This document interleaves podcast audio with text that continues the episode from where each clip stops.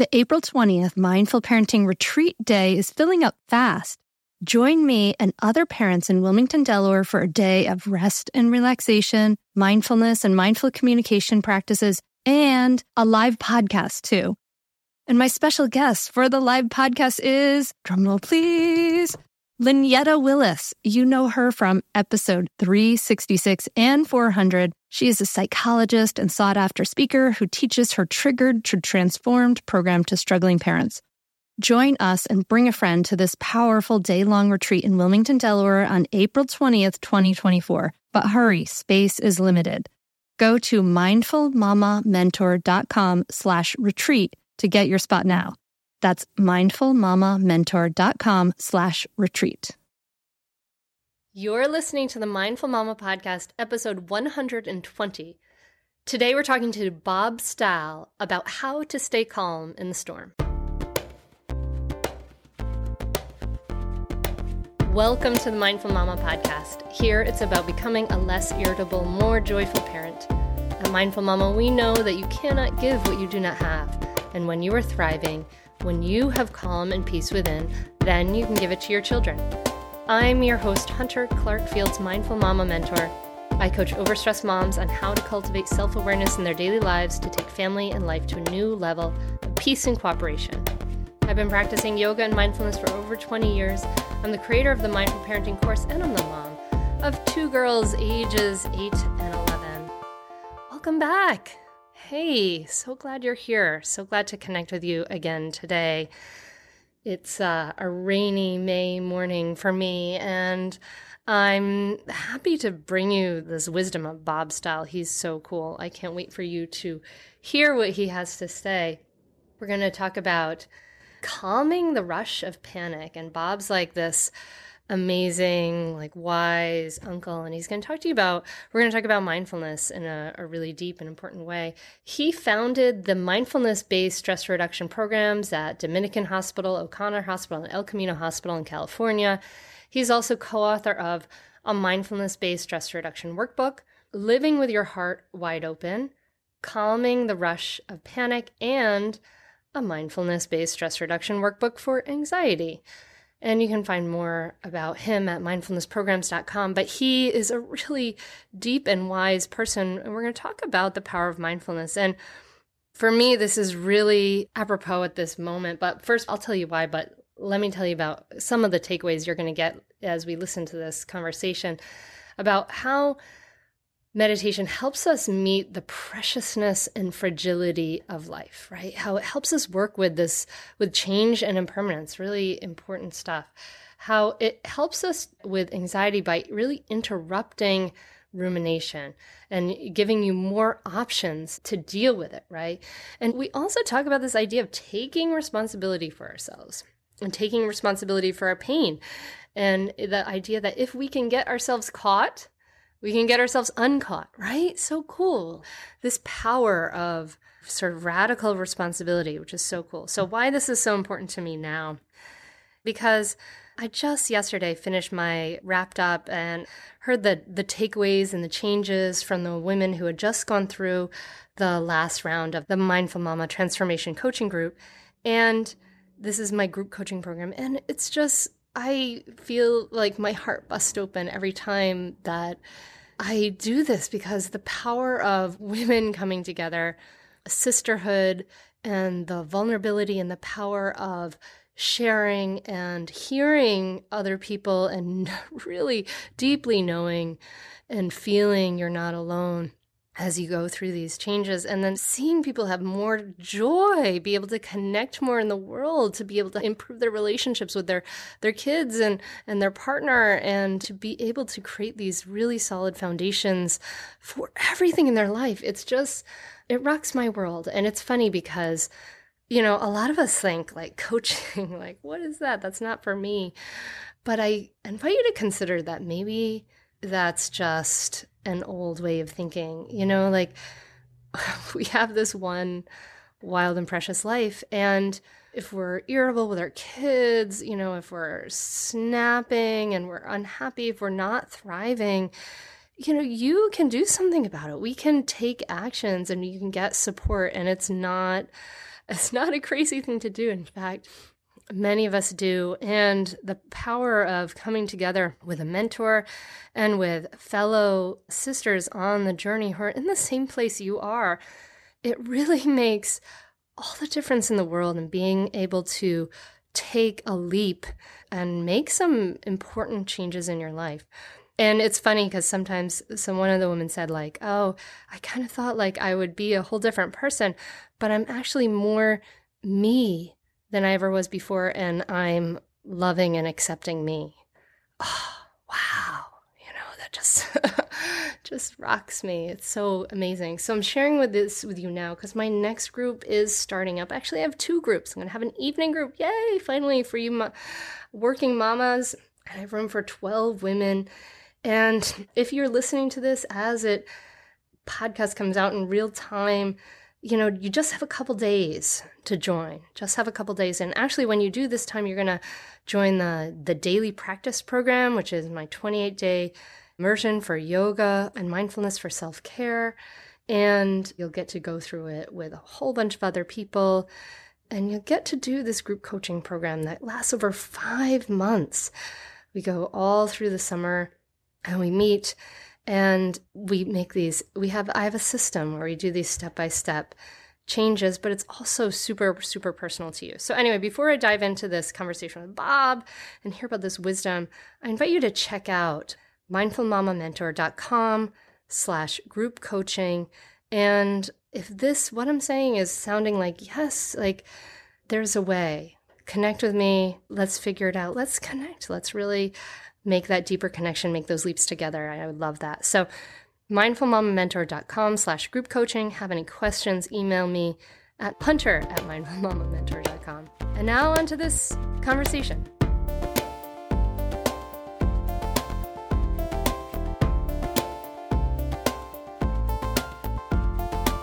Hi, Bob. Thanks so much for coming on the Mindful Mama podcast. I'm so glad you could be here today.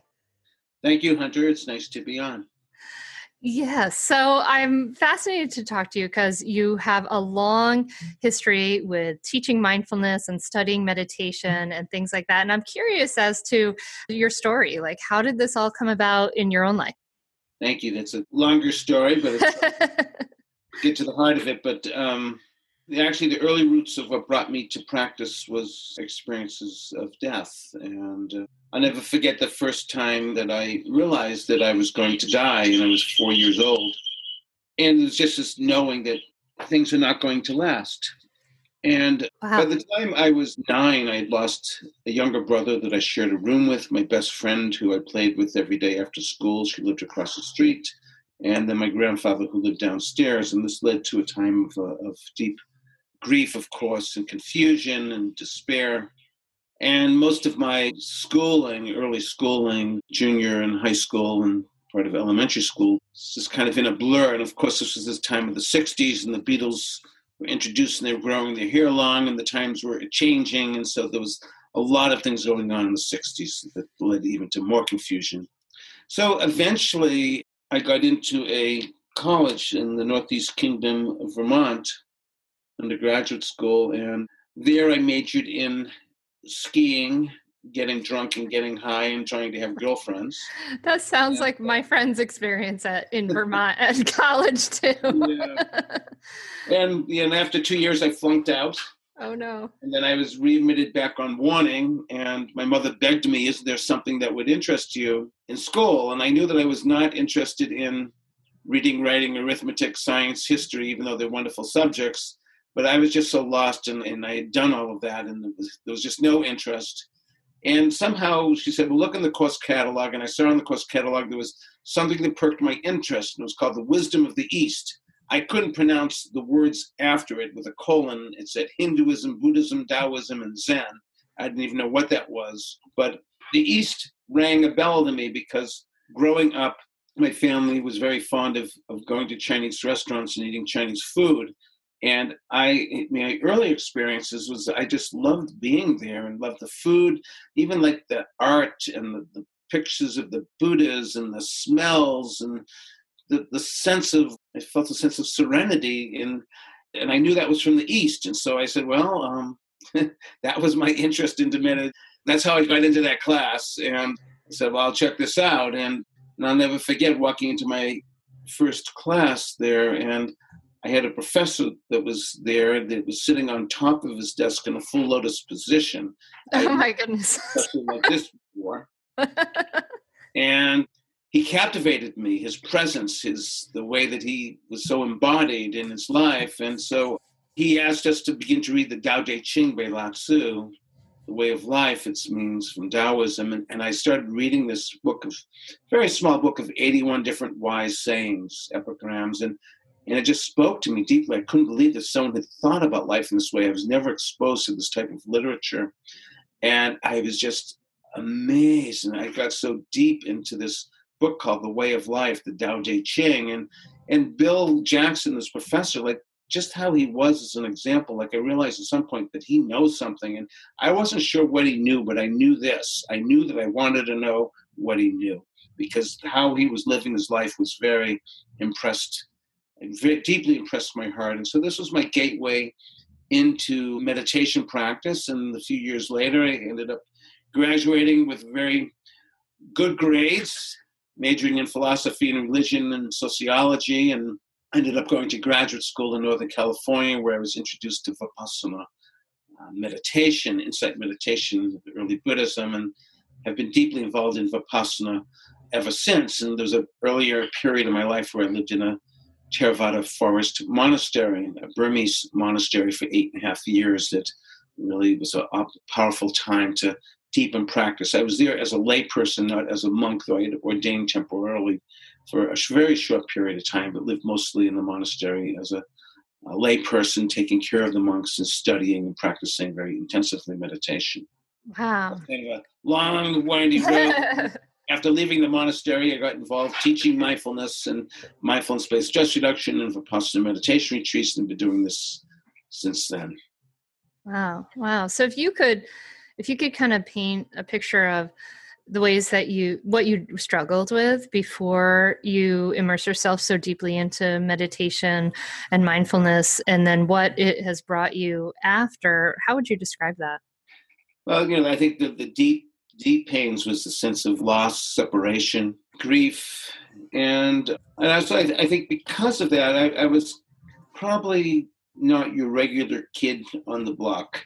Uh-huh. And so, due to whatever causes and conditions, I, I was I, was in an area where I was bullied and picked on a lot. I was actually one of the only Jews in a, in a non-Jewish area. I was, remember going home when I was five years old, asking my parents what a kike meant, and so mm-hmm. I experienced a lot of challenges in those times and you know and wanting to fit in like other kids you, yet i was told that i was different. And also of course i'd lost a brother and a best friend and a grandfather and trying to figure out what is this life in the 1960s and so you know there was a lot of earlier deep pain and like you know who am i? What is this? And also just really looking at my own sense of um, where do i find the sense of wanting to fit in and feeling alienated or separated or disconnected. And I think part of my meditation journey has really been realizing that you can't find that approval outside of you, it needs to be found inside of you. That's been a very deep learning as well. But learning how to meet life, the fragility, the preciousness of this life, because uh, we know it can take a turn at any moment, at any time. Mm. That's one of the things I really like about the teachings of the Dharma. You know, that there's, you know, there's, there's, you know, there's, there's actually practices on the mindfulness of death and practices on really beginning to meet impermanence and how do we begin to work with change, with um, the unreliable nature of things and learn how to go with life rather than trying to control it or fight it. Mm-hmm. I love that. I think that you had this amazing very unique experience of you know so much death as a young person and and it clearly shaped you in so many ways. It's interesting i mean because i i have i share a fascination with death. I i'm sitting in a room actually right now that has a, a number of skulls in it that i've painted in my journey in painting and looking at death and and my mother's a hospice nurse. So it's always been something that's been kind of like in my life.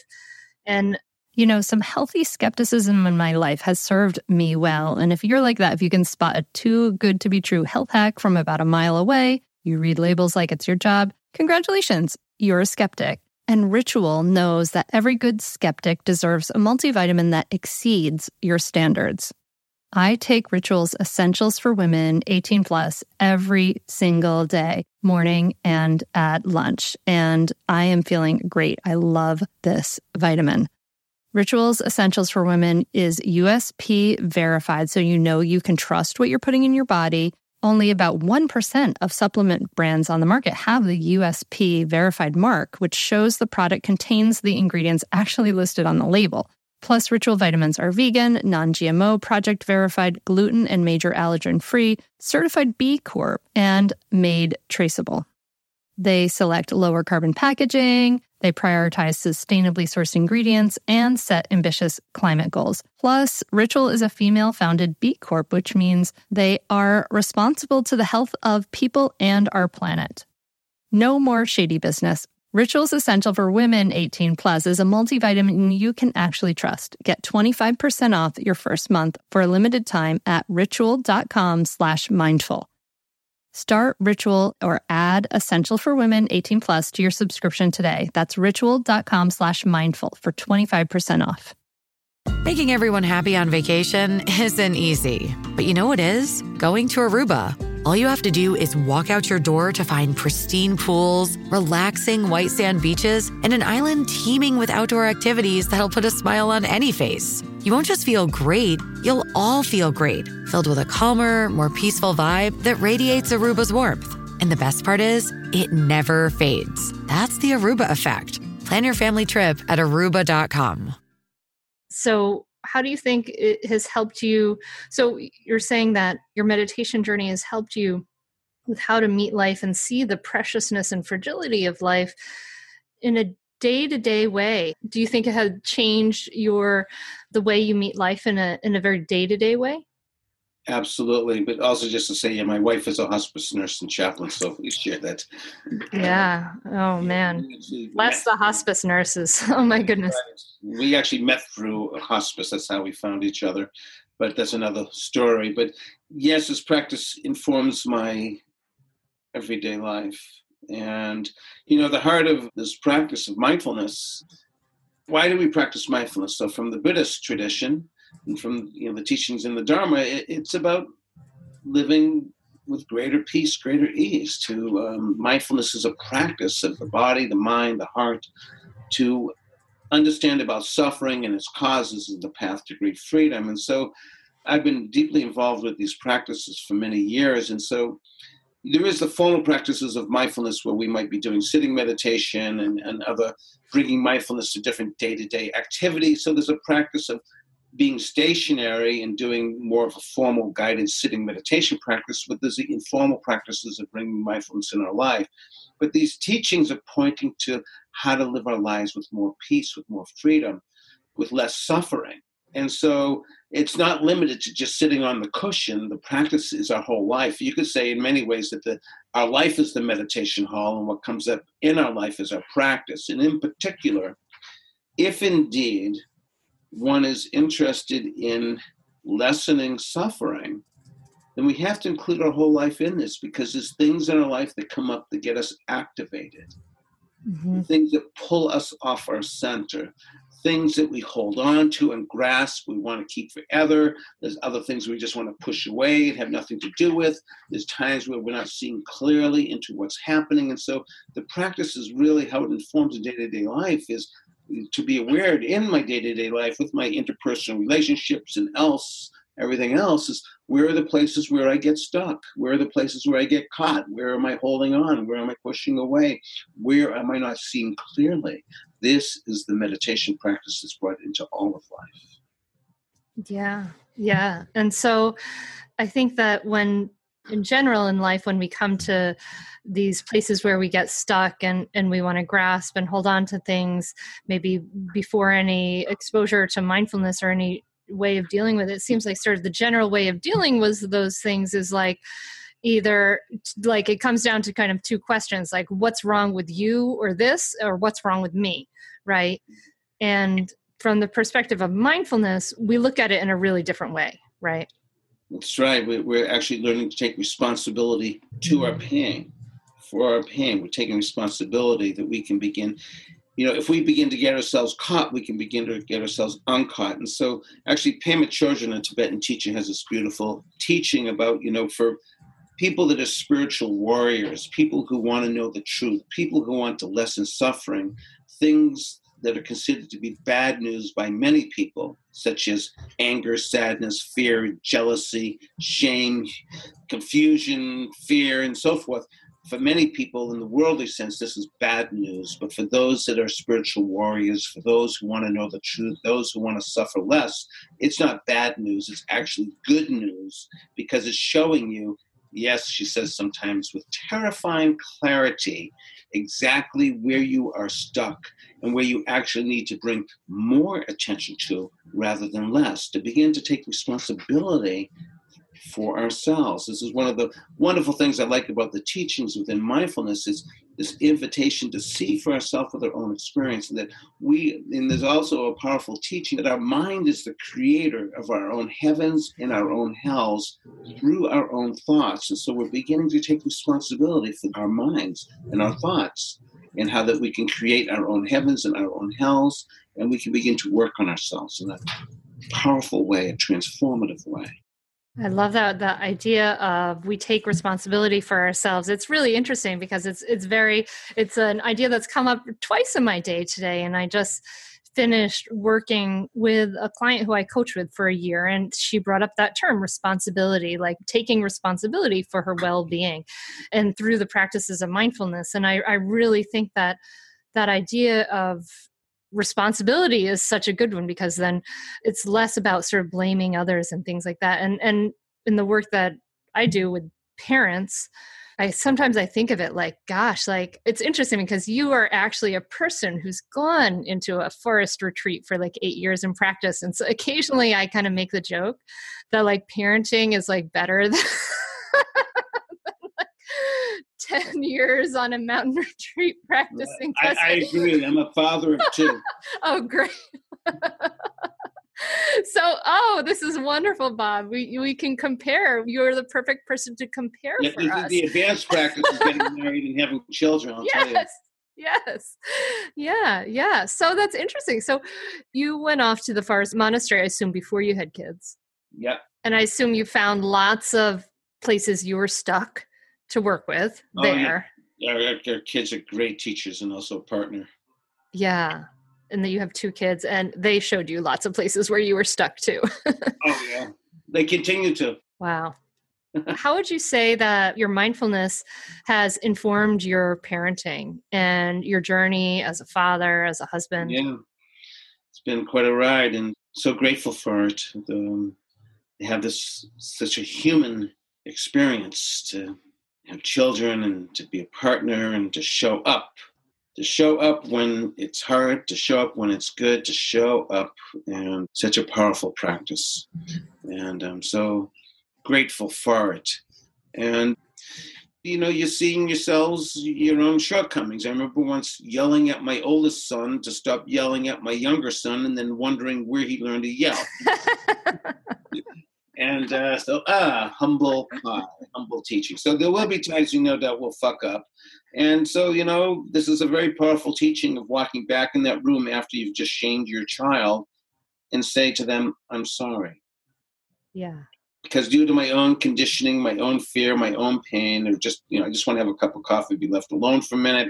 So the practice of working, being with children is a practice of constantly letting go and to be with what's there. But there's great rewards because they're just marvelous. And um, I've learned so much. And, you know, particularly as I understand from the practices of mindfulness, that our identity is composed of the conditioning that has happened before it. And so, so primary in our early, early years, the developmental experiences that begin to form our sense of identity and personality are incredibly important. And if we've been brought up in places where we've been shamed constantly, made to feel small, made to feel inadequate, these formative experiences inform potentially a lifetime of such sense of lack of self-esteem, of unworthiness. I remember once working with a woman recently that was told by her mother that I wish I never had you. Hmm. That's a very powerful statement, of course. And um, this woman's done a lot of tremendous healing work to and in some ways to give birth to herself, to recognize her own beauty within this world.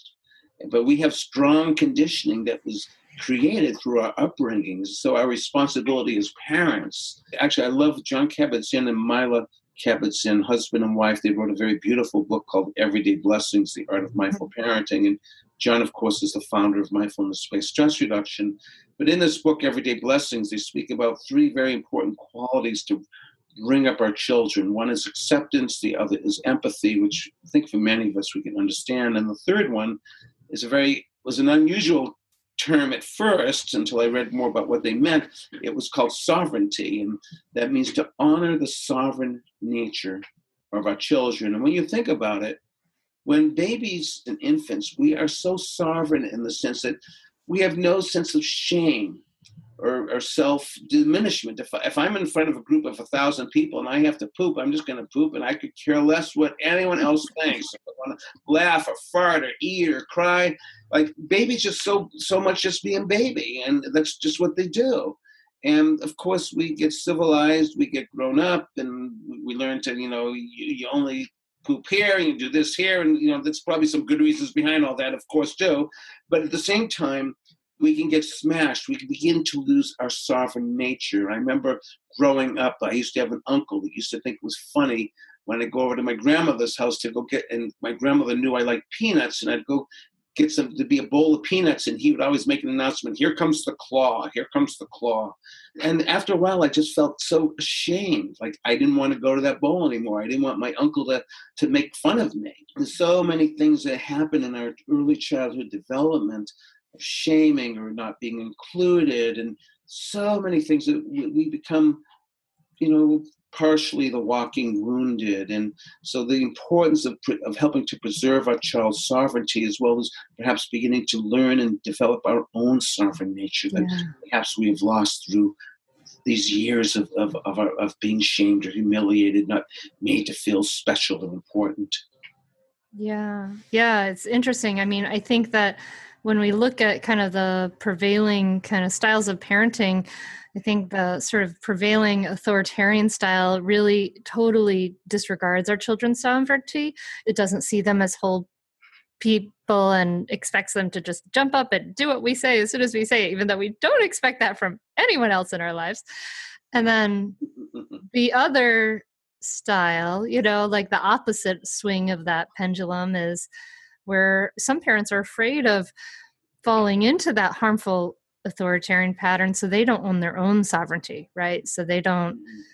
create those healthy boundaries and and those healthy boundaries for their children for themselves. So it's interesting. I, I like that idea of sovereignty kind of as a, a, a thing to bring up into into parenting. So he said that parenthood and raising children is a practice of constantly letting go. What did you have to let go of as you raised your children? That's a beautiful question and there's a lot to it but you know i think you see my life wasn't just about me anymore. Mm, mm-hmm. it's about i might want to do something but my child has need and maybe not be able to take care of themselves. And so the, the so really being you know like the letting go of joining in with the intimacy of being with another human being that is incredibly vulnerable or scared or angry or sad or like how like how do I learn to be with mm-hmm. someone growing up and finding their identity? And how do I as best I can not take away their shame?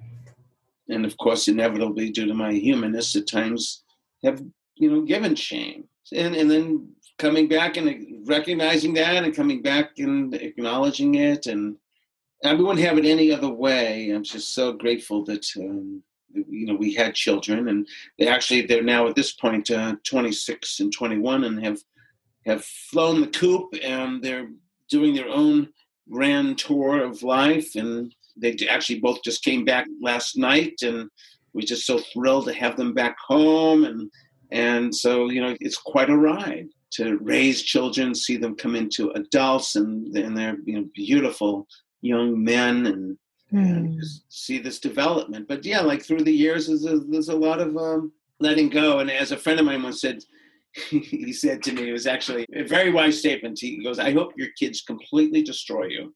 and, and what he meant was destroy the sense of selfishness, mm. destroy the sense of you're here for your kids. It doesn't mean that we can't take care of ourselves at times either, of course, and, and get breaks and so forth. But my practice of trying to practice unconditional love, how do I learn that? And I may not want to go to the Little League game because I have other things I'd rather do, but this is important and to go and then to really join and to enjoy it and to be, you know. So, anyways, it's a wonderful practice of letting go that has so many deep rewards. I think there's a lot of like letting go of our agendas, right? And our preconceptions and things like that. And you talk about this idea of unconditional love. And I think that this, is something that we aspire to so much as parents, and we all think we love our kids unconditionally but i think that sometimes that our kids don't experience our love as unconditional because of how hard it is for parents to be with children when children are having all that bad news all that anger fear pain etc and so we you know many many of us like push our children away in those moments and then our children don't experience our love as unconditional but as i love you when you're happy. I love you when you're doing well. I love you you know? So has your practice helped you? And i think this talks directly probably to a lot of the writing you've talked about coping with panic and anxiety and things like that. So dealing with these difficult feelings in ourselves and in our children can you talk to me a little bit more about that in the practice of mindfulness?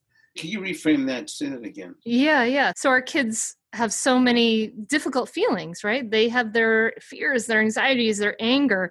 And because parents have so much difficulty handling that or accepting that they experience our love as conditional, right? Mm-hmm. Hey there, I'm Debbie Reber, the founder of Tilt Parenting and the author of the book Differently Wired. The mission of Tilt is to change the way neurodivergence, whether that's having a learning disability, having ADHD, being gifted, autistic, or some combination of all of the above, is perceived and experienced so differently wired kids and the parents like us raising them can truly thrive. On the Tilt Parenting podcast, I get to talk with authors, therapists, educators, and parenting experts who are committed to this mission. I ask the questions my listeners are most curious about when it comes to supporting our kids. And in turn, my guests share strategies for challenges, out of the box ideas for navigating school, best practices for therapies, tips for advocating, and so many thoughtful insights on what it really takes to help our kids grow up feeling seen and respected so they can create awesome lives for themselves. I know that raising a differently wired kid can feel overwhelming and isolating, but I promise you, you are not alone, and it can feel so much better. If you're on this parenting journey, come listen to Tilt Parenting. Together, we can shift this paradigm and show up for our exceptional kids with hope, possibility, and joy. Are you overwhelmed by the things that get in the way of you doing what you want to do? Are you looking for ways to simplify life to better align with your values? Do you want to create space in your schedule so you have room for more of the good stuff? Play, joy, relationships, gratitude, and more? If you answered yes to any of these questions, I invite you to check out Edit Your Life, a podcast to help you edit the unnecessary from your life so you have more room to enjoy the awesome. Through episodes with me, Christine Koh, and a range of super smart, compassionate, and thoughtful guests, you'll come away with big picture insights and practical ways to declutter your home, schedule, and mental space without getting bogged down by perfection. I have always believed that small moments and actions matter tremendously. My goal is to help you find agency and space in your life through doable baby steps that will leave you feeling accomplished instead of overwhelmed. Check out Edit Your Life wherever you enjoy your podcasts. I'm wondering about how, maybe in your own life, or how you've been able to be with your kids' experience mm. of those strong feelings. Well, I, I don't know if this relates to that or not, but like my partner, my wife, she's such a, a wonderful mother, a wonderful human being, but a really incredible mommy. And my boys just adore her, except when they don't. just like they adore me, except when they don't. But I mean, there's times when like they've they've just adored her so much, and Dad is he's not as high up on the adornment scale as Mom, and so I get to practice not being jealous or if there is jealousy, to be aware of that and to acknowledge it and to take the upper road that I can still just be there and be loving and and to hold them and that there was room in our relationship for them to love mummy more than what it appeared to be at the time. That was okay with me. Mm-hmm. And I think that in the long run, they saw that I was there with them no matter what. And I think that they, they felt very secure in both of our loves, mm. that we would be there for them, even when they preferred one to another. Or when they have a temper tantrum and they're or they're yelling and they're angry and I would hold on to them and said, I'm just going to try to help keep you safe. And if you're angry, you can just, I just want you to support you to be angry and just, just feel your anger and acknowledge it. And yes, you can yell and I'm going to be here with you. And the relationship with pain, I remember one time when my older son was young, we were outside and he fell down some stairs.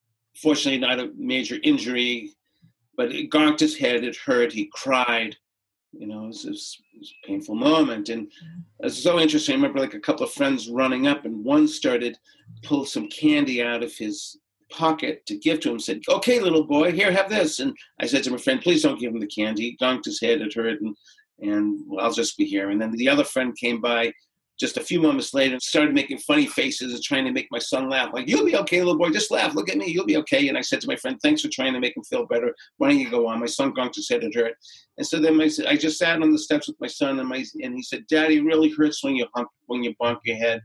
And I said, Ben, it does hurt when you bonk your head. And he just cried and he roared and he ranted. And I said, I'm just going to be with you. And it does hurt. And I'm just right here with you. And he cried. And then gradually in time, he stopped crying. And then he looked at me and he said, All right, Dad, I'm ready to go now.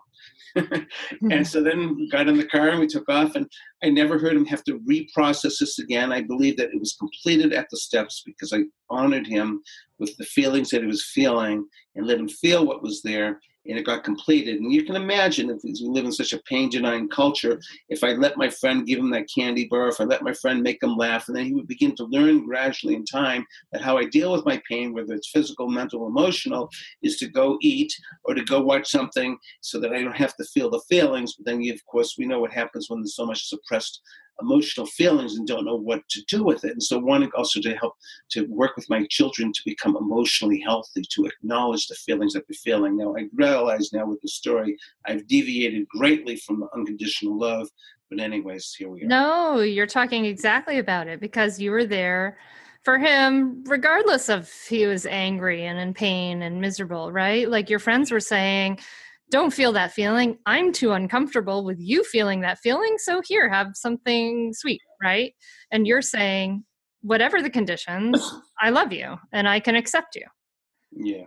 That's beautiful. I love that story. I really appreciate you sharing it with us. So, you've written about mindfulness with anxiety and calming panic and things like that. How does mindfulness help us deal with anxiety and and what what are healthy ways to be with those feelings in ourselves? Yeah. Well, there's a few different ways and you know one is and probably the most important is to actually become aware that you are actually experiencing anxiety or panic or fear because prior to that being mindful of it you're are most likely just completely lost in it and perseverating and ruminating, catastrophizing. But once you become aware, you've kind of broken that cycle briefly. Like, oh, here, here's anxiety. So the mindfulness can actually put, it can interrupt the ruminative or the catastrophizing cycle of things. This is very important to begin to interrupt this because you're just a sinking ship going down. But once you become aware that you're going down, you have some more resources. Now that you're aware, you have more options to potentially work with it in a more constructive way rather than the way that is not productive, potentially destructive. So uh, the quality of mindfulness itself interrupts that cycle. And now that I'm aware, for example, if I'm holding tightly the steering wheel and I'm white knuckling, I'm, I'm just getting stressed out and anxious on the highway. Once I become aware I'm holding tightly, I can release the grip. So there's a very practical element that once I'm aware, I have some choice. And in the sense of mindfulness with anxiety, another quality that can be very helpful is curiosity, is investigation. What's actually going on here that's activating this? that I want to get curious about it. I want to, to begin to investigate this. And so even the quality of investigation and curiosity is very different than being lost in the rumination, the catastrophizing of what's there. And we may discover that as we become interested in it, we begin to learn about it, and perhaps that can begin to abate our anxiety. Now, there's some also some physiological things in the mindfulness practice that can be also very helpful, such as when you see that you're anxious, often with anxiety, your breath is more irregular, it's rapid. And so by working with regulating the breath, will bring a sense of, of, of more calmness. And so sometimes we'll suggest to do diaphragmatic breathing or breathing from the abdomen, breathing normally and naturally and feeling the belly expanding on an inhalation and contracting on an exhalation. As we begin to regulate our breath, naturally the body becomes more back into balance and that can potentially help to curb some of the anxiety. That's why sometimes we'll say that the breath can be helpful. But I also think it's very helpful to begin to understand what's actually fueling and driving the anxiety, to begin to bring investigation and inquiry. Mm. And there's also another sense that's, I think, very important of the heart, of, of the qualities of compassion, of kindness, and particularly of connection. For most of us, fear is also around separation, not being connected. And so, opening into the web of life, opening into, even as I breathe this air, it's actually an incredible gift from the plant world. And our mm-hmm. exhalation and reciprocation is our gift back to the plant world. That we are part of the family of things, that the ground that we're sitting on is holding us, the air that we breathe, that we are part of this world. Most of the time, when we're anxious or scared, we've lost that sense of connection and interconnection with the web of life. We are separate, we are alone, and we are disconnected. And so sometimes just these practices of the web of life, of reconnecting with ourselves, with our environment, with this world, with this universe, can be incredibly restoring. And, you know, there's in some ways, there's no greater power than love. Just like light, a candle illuminated in the darkness of the night dispels all the darkness immediately around it, so too love dispels fear Love dispels pain. Love dispels separation and disconnection. It's bringing our sense of connection back, this web of life, opening into this heart with compassion. I know it's not easy when we're in a very anxious cycle. So these practices are our practices that help to train ourselves to come back into the moment, to be with our breath, to honor what's there, to perhaps at times to investigate what's fueling and driving that anxiety. And mm-hmm. perhaps remembering again this web of life, that we are part of the family of things. Mm. There's so much there that you've shared that I, I really love. And it's interesting because as a practitioner and a teacher that you you have so much experience and you also teach mindfulness based stress reduction bringing mindfulness to everyone in in so many ways i'm wondering about what you think bob about the idea you know the the Buddhist teaching of that there is no separate self, that there is no single sense of self that is separate from everything else. That is something that is also changing as well as all the world is also changing. You're talking about this idea of this interconnection that we're part of the web of life.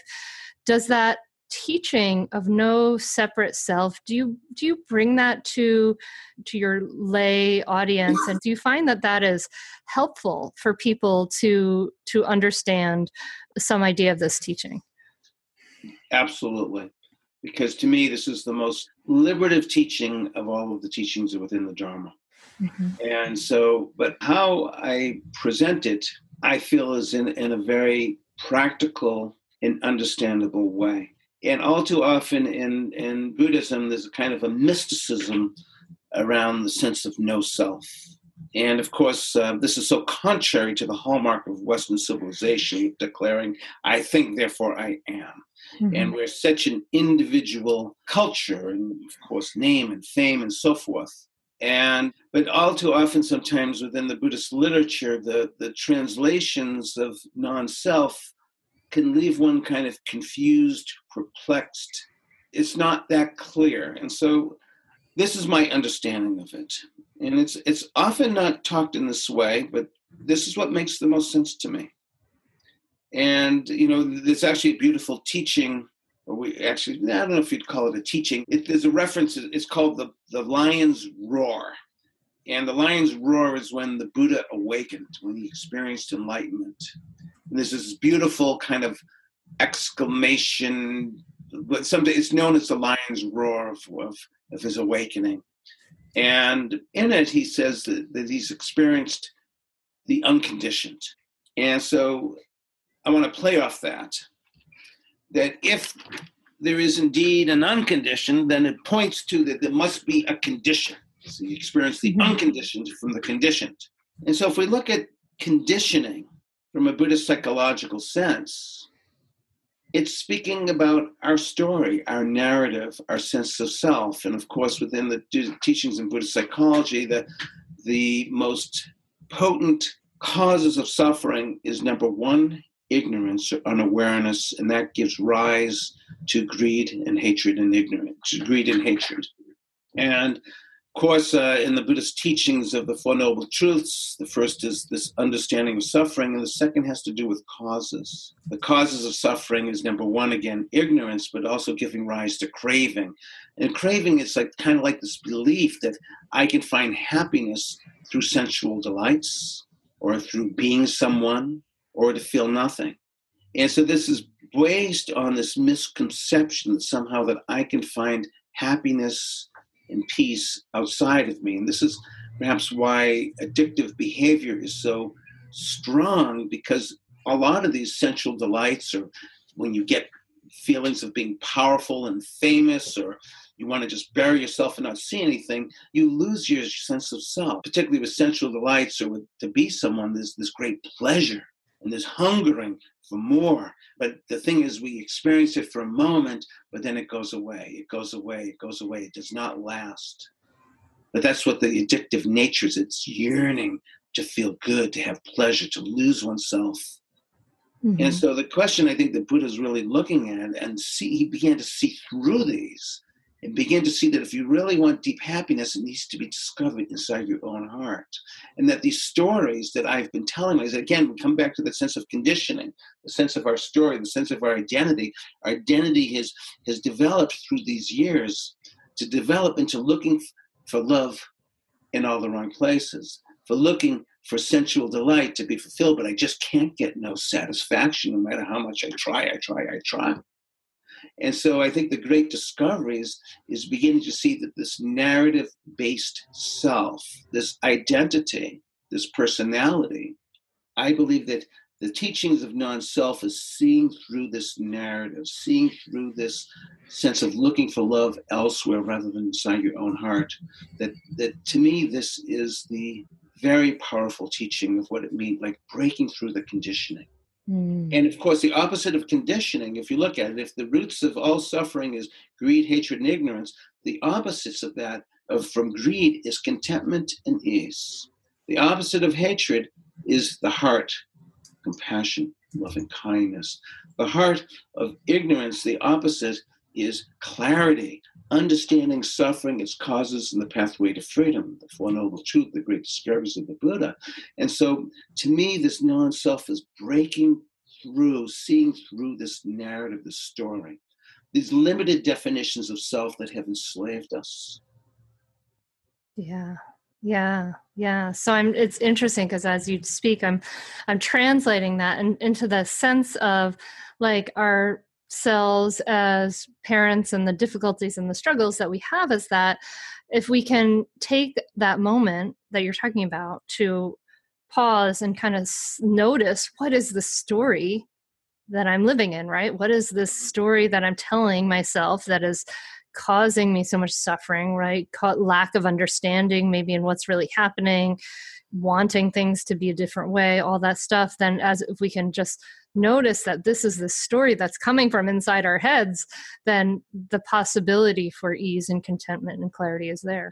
That's right, because once we begin to see the stories, we can begin to see where we get caught, where mm-hmm. we're holding on, where we're pushing away, and we can begin to investigate those and and there's possibilities of deeper freedom.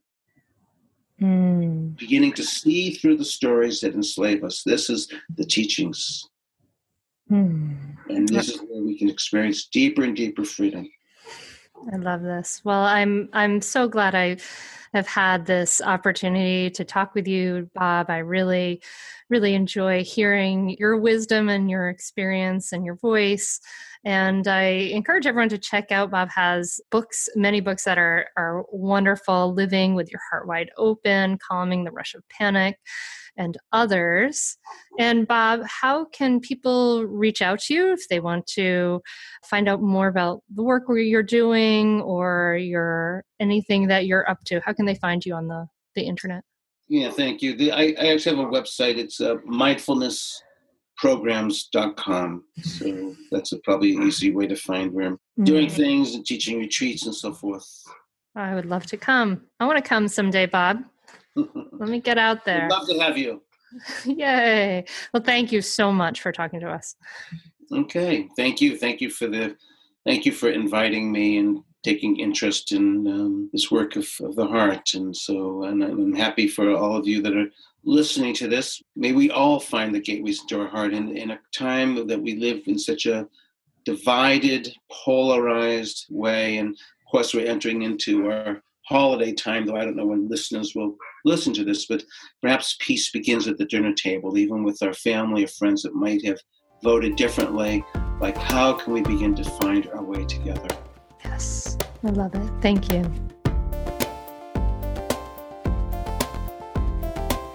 I hope you enjoyed this conversation with Bob Stahl. He's amazing, right? Isn't it amazing that the power, right? The power of mindfulness and and how that practice helps parenting, helps anxiety, loss, so much. It's amazing. So, I just want to remind you, I, we're starting up my group coaching program, Mindful Mama Transformation Coaching Group.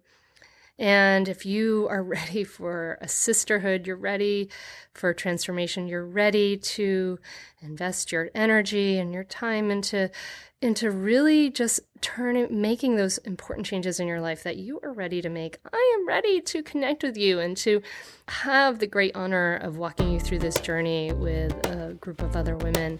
It's so powerful. So if that's for you, please check it out at mindfulmamamentor.com slash group coaching. That's mindfulmamamentor.com slash group coaching. And or if you have any questions about that, or if you have any questions about this episode, you know, you can always email me at hunter at mindfulmamamentor.com. And I'm wishing you a beautiful, wonderful week. I'm wishing you peace. I'm wishing you joy. I'm wishing you some spaciousness and all of that good stuff. Namaste. Hi there, I'm Andrea Owen, self help author with 19 translations of my books, global keynote speaker, and life coach. My podcast, Make Some Noise, has been serving up self help in a simple to digest way for the last decade. The topics brought in each episode are practical and easy to implement around topics such as working through fears that keep you stuck, different modalities of therapy, managing your negative self talk, and more. We bring you guest experts, solo episodes, and I even coach listeners on the air around relatable struggles. I also do my best to weave my sense of humor into some heavy topics because let's face it, life can be pretty hard and it's so much better when we can have some fun while walking through our challenges. Whether you're seasoned in personal development or just starting out, Make Some Noise podcast will help you become the best version of yourself, the person you're proud of when you look in the mirror and show up in your life. Simply search Make Some Noise with Andrea Owen wherever you listen to your podcasts.